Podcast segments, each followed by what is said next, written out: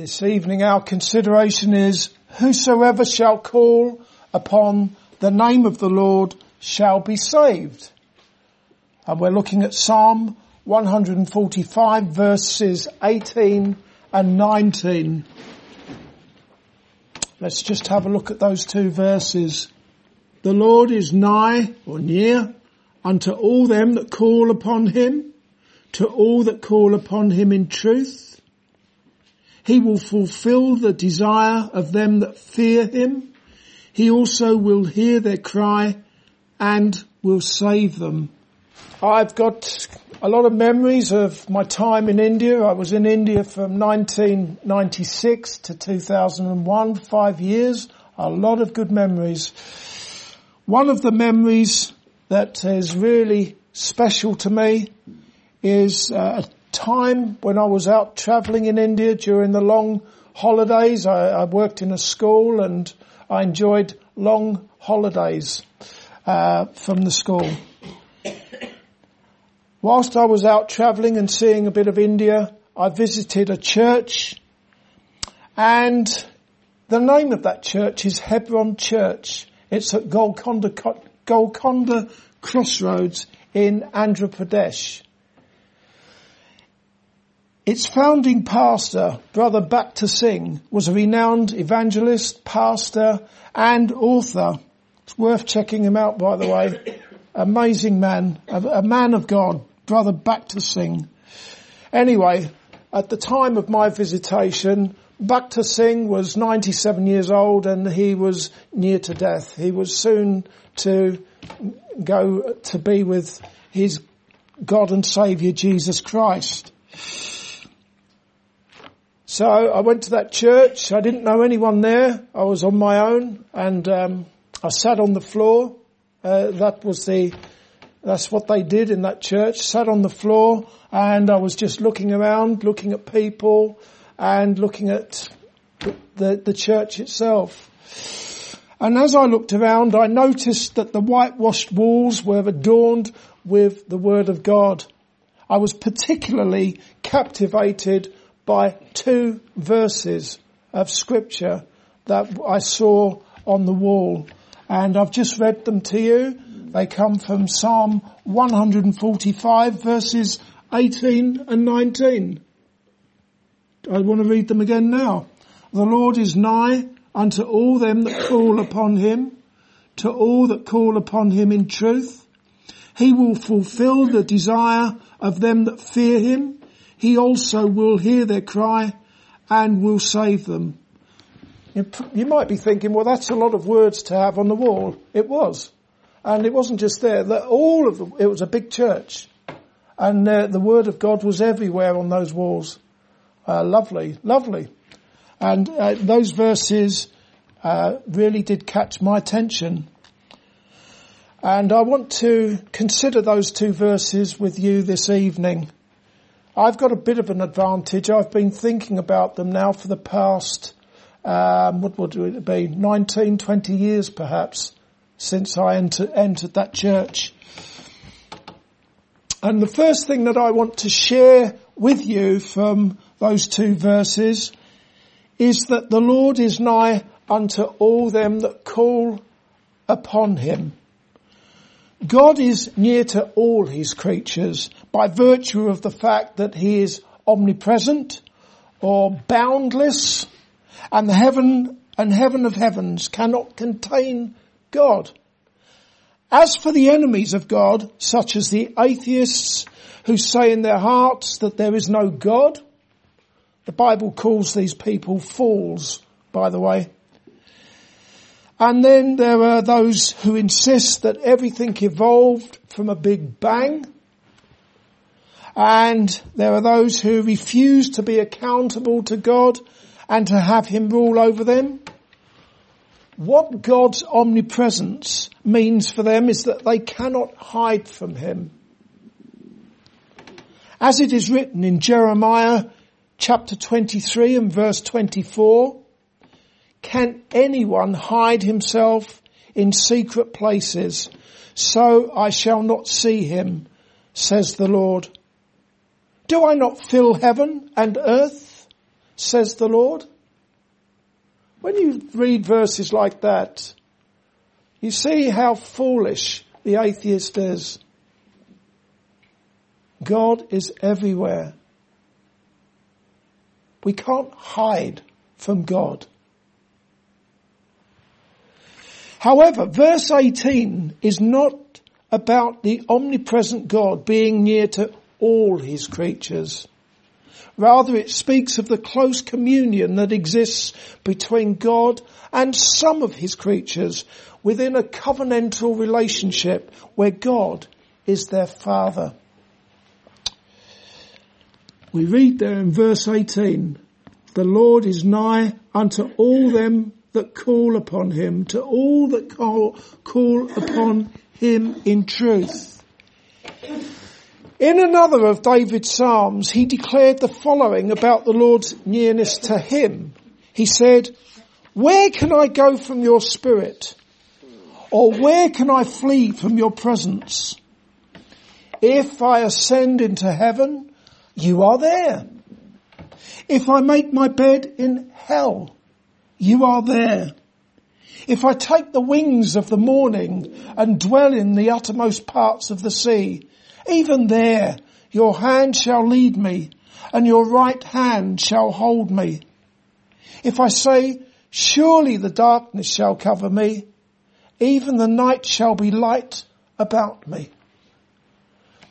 As Matthew Henry, the commentator said, even the grave cannot separate his body from the love of his saviour, who will raise it to a glorious body.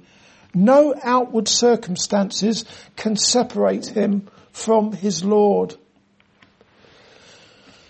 When I was in that church in India, I certainly enjoyed having brotherly fellowship with those dear brothers and sisters in Christ, but most of all, I enjoyed the experience of my Lord speaking to me through the divinely inspired graffiti on those walls. And I really felt a sense of God's presence when I saw the verses on the wall. These two verses here, Psalm 145 verse 18 and 19. Sticking with David, the sweet psalmist of Israel, he wrote words of tremendous comfort and strengthening about the nearness of the Lord. In Psalm 23, verse 4, David said, Yea, though I walk through the valley of the shadow of death, I will fear no evil, for thou art with me, thy rod and thy staff, they comfort me. On many occasions I've shared that verse with Christians and considered that verse with them. I can remember one such occasion back in London about 15 years ago at the hospital bedside of a dear brother in Christ who was dying of cancer. He had only very recently come to saving faith in Jesus, having recognized that Islam and its prophet could offer him nothing. As we considered that verse, I could hear the overflow of his heart as he kept saying in a weak and gentle voice, praise the Lord. What a blessed time of fellowship that dear brother and I had with one another and with our ever present Lord on that day. Then there was a time just two years ago when I was busy having a heart attack in a hospital emergency department. As I recited Psalm 23 in my mind, the Lord's presence was palpable. The Bible abounds with examples of people who experienced the nearness of the Lord, often in the most dire situations, such as in the book of Daniel when those three godly men were cast into a fiery furnace because of their refusal to bow down and worship a golden image. We are told that the king looked into the fire and he saw four men loose walking in the midst and the, and the form of the fourth was like the son of God. The Son of God was in that fiery furnace with Shadrach, Meshach and Abednego. Also at a time when the disciples of Jesus were in a ship in a storm and they thought that they would perish, Jesus was right there with them in that ship. The fact of the matter is that the Lord is always near to his redeemed, those he uh, loved to death on Calvary's cross. He is always near to them when they call on his name. He has said, Lo, I am with you always, even unto the end of the world. What I would also like to consider with you is the Lord is near to all who call on him in truth. Verse 18 says that, doesn't it? The Lord is near to all them that call upon him in truth. And also the Bible makes it very clear in Proverbs chapter 15 and verse 29 that the Lord is far from the wicked, but he hears the prayers of the righteous. As such, you cannot simply assume that the Lord will be near to you when you call on him like a genie in a bottle or something. Call upon God and he comes running to you. That's not how it works. There are no doubt many deluded people across the world, including professing Christians who assume that God is near to them. However, coming back to Psalm 145 verse 18 and reading it alongside Proverbs chapter 15 verse 29, we can see that the Lord is near to all who call upon him in truth, and they are the righteous. When you put those verses together, they call on him in truth and they are the righteous. These are the ones that the Lord is near to. Truth. What is truth? We need to understand this. Truth speaks of purity, sincerity, and honesty. The problem is that we all have a disease of the soul called sin. We are all by nature children of wrath with deceitful and desperately wicked hearts. You know as well as I do how easy it is to be anything but truthful. Isn't that right? anything but truthful. And that is because we have all lied more times than we can remember. Maybe you have lied yourself out of trouble. Or you have flattered someone with a kind but untruthful compliment. Or you have exaggerated when recounting a story. Or you have not been entirely open and honest when completing your tax returns, or you have embellished your CV. Everyone lies from the least to the greatest, and that most certainly includes our politicians who seem to lie every time they move their lips. This whole evil world spins on an axis of lies and deceit. And little wonder when you appreciate that the devil is the God of this world and that he is the father of lies. And what do we read here in verse 18? The Lord is nigh unto all them that call upon him, that call upon him in truth.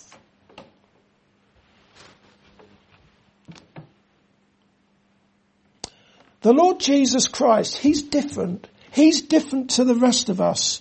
He doesn't lie.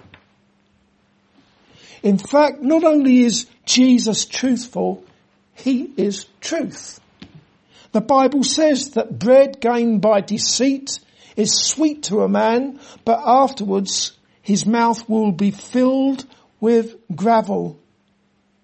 Though that is the experience of us, and many times we've probably had a mouthful of gravel.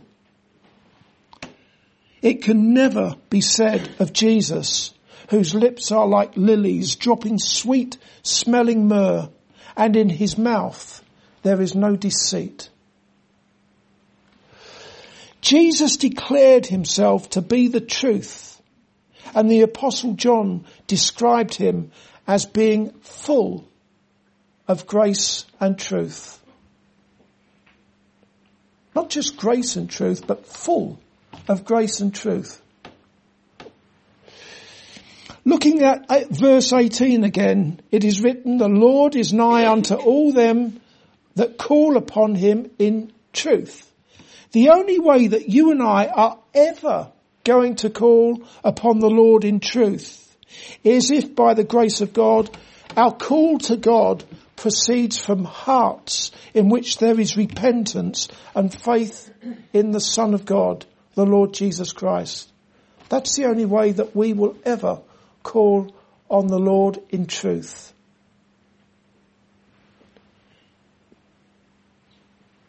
Moving on to verse 19, it is written that such people,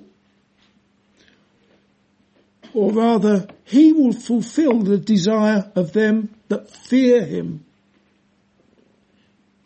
He also will hear their cry and will save them. The fact of the matter is that not only do faith and a godly fear coexist, because we now read that uh, the people of truth are those that fear him. People of truth are people who are trusting in Jesus, the one who is truth. That's the only way we call on God in truth, if we belong to Jesus. And such people fear the Lord, according to verse 19. So faith and godly fear coexist. In fact, they are inseparable. You can't have one without the other. It doesn't make sense to trust in the one who is full of grace and truth and to not fear God. I like what the Puritan Thomas Watson said. When the soul looks either to God's holiness or its own sinfulness, it fears. But it is a fear mixed with faith in Christ's merits. The soul trembles, yet trusts. Like a ship which lies at anchor, though it shakes with the wind, yet it is fixed at anchor. God in great wisdom couples these two graces of faith and fear. Fear preserves seriousness. Faith preserves cheerfulness.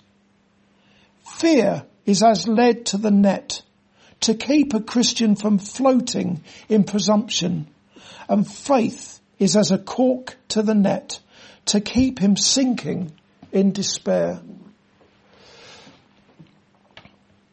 Verse 19 leaves no room for any doubt. If you fear the Lord, and you call on him in truth, if you do those two things, you fear the Lord and you call on him in truth, he will hear your cry and he will save you. That's what it says in verse 19. In Luke chapter 18, Jesus speaking a parable to certain people who were trusting in themselves that they were righteous, people who despised others, Jesus said that there were two men in the temple. One was a religious Jew, a Pharisee who prayed, God, I thank thee that I am not as other men are, extortioners, unjust, adulterers, or even as this tax collector. I fast twice a week. I give tithes and so on and so on. There wasn't even a hint of contrition in his words. He had no fear of God. He was puffed up. He was proud and he was boastful. I think that describes this world. When you read in Luke 18, he wasn't even praying to God. He was praying thus to himself.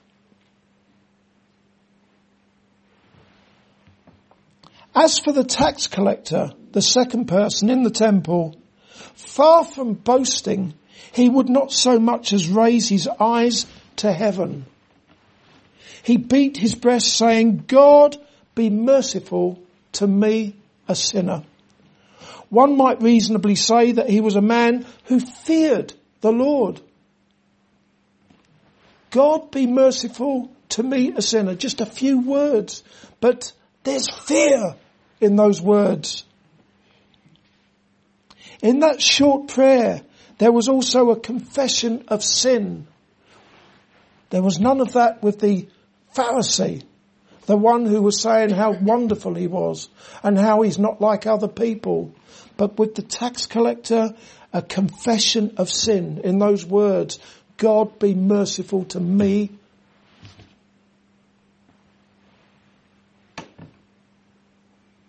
A sinner. His words express faith in God's forgiveness. He didn't, if he didn't have faith that God would forgive, he wouldn't have prayed. He was calling out to God to forgive him even though he deserved God's everlasting punishment. Jesus said that the tax collector went home justified. He and not the proud Pharisee was saved from his sins. We see in that parable a man, the tax collector, who called unto the Lord in truth. A man who feared God. A man who went home justified justified by faith in the Lord Jesus Christ.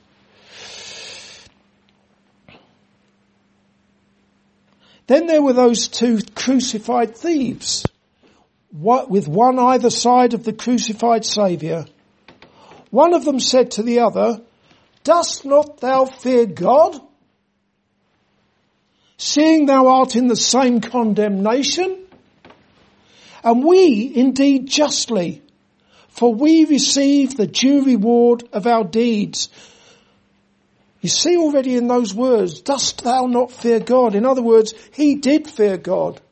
The one who said that. He feared God and he said, seeing thou, seeing that thou art in the same condemnation and we indeed justly, for we receive the due reward of our deeds. He was acknowledging himself to be a sinner there.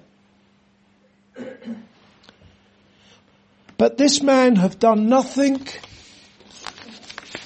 amiss. And he said unto Jesus, Lord, remember me when thou comest into thy kingdom. And Jesus said unto him, Verily I say unto thee, today thou shalt be with me in paradise. That man most certainly feared God. He turned to the Lord as a repentant sinner and he received assurance from Jesus of his salvation.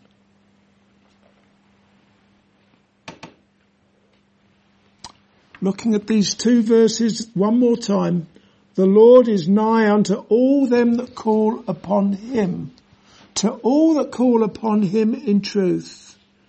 We call upon the God of the Bible. There are many gods in this world. Um, the gods of our uh, imaginations, the gods that have been made by men,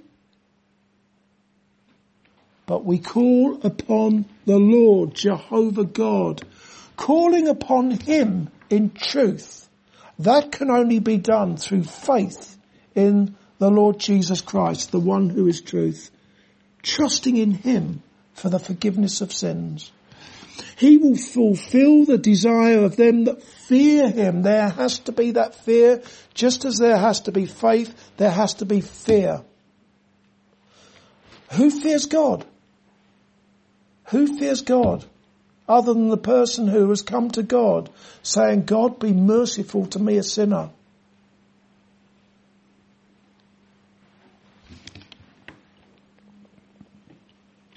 He also will hear their cry and he will save them.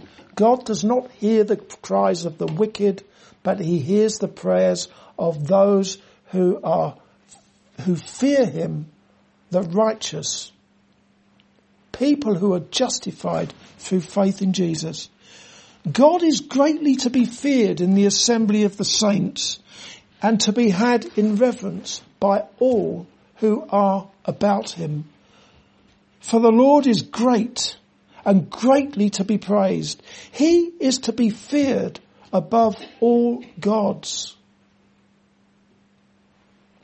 People mess around with that word fear, by the way, and they tone it down, don't they? And they dilute it. But fear is fear. If you're a Christian, you ought to fear God. Have a very healthy fear of God. May it please the Lord for each one of you to call upon Him with a godly fear mingled with faith that He will save you to the uttermost through faith in His dear Son, the Lord Jesus Christ, the one who is the truth. Amen.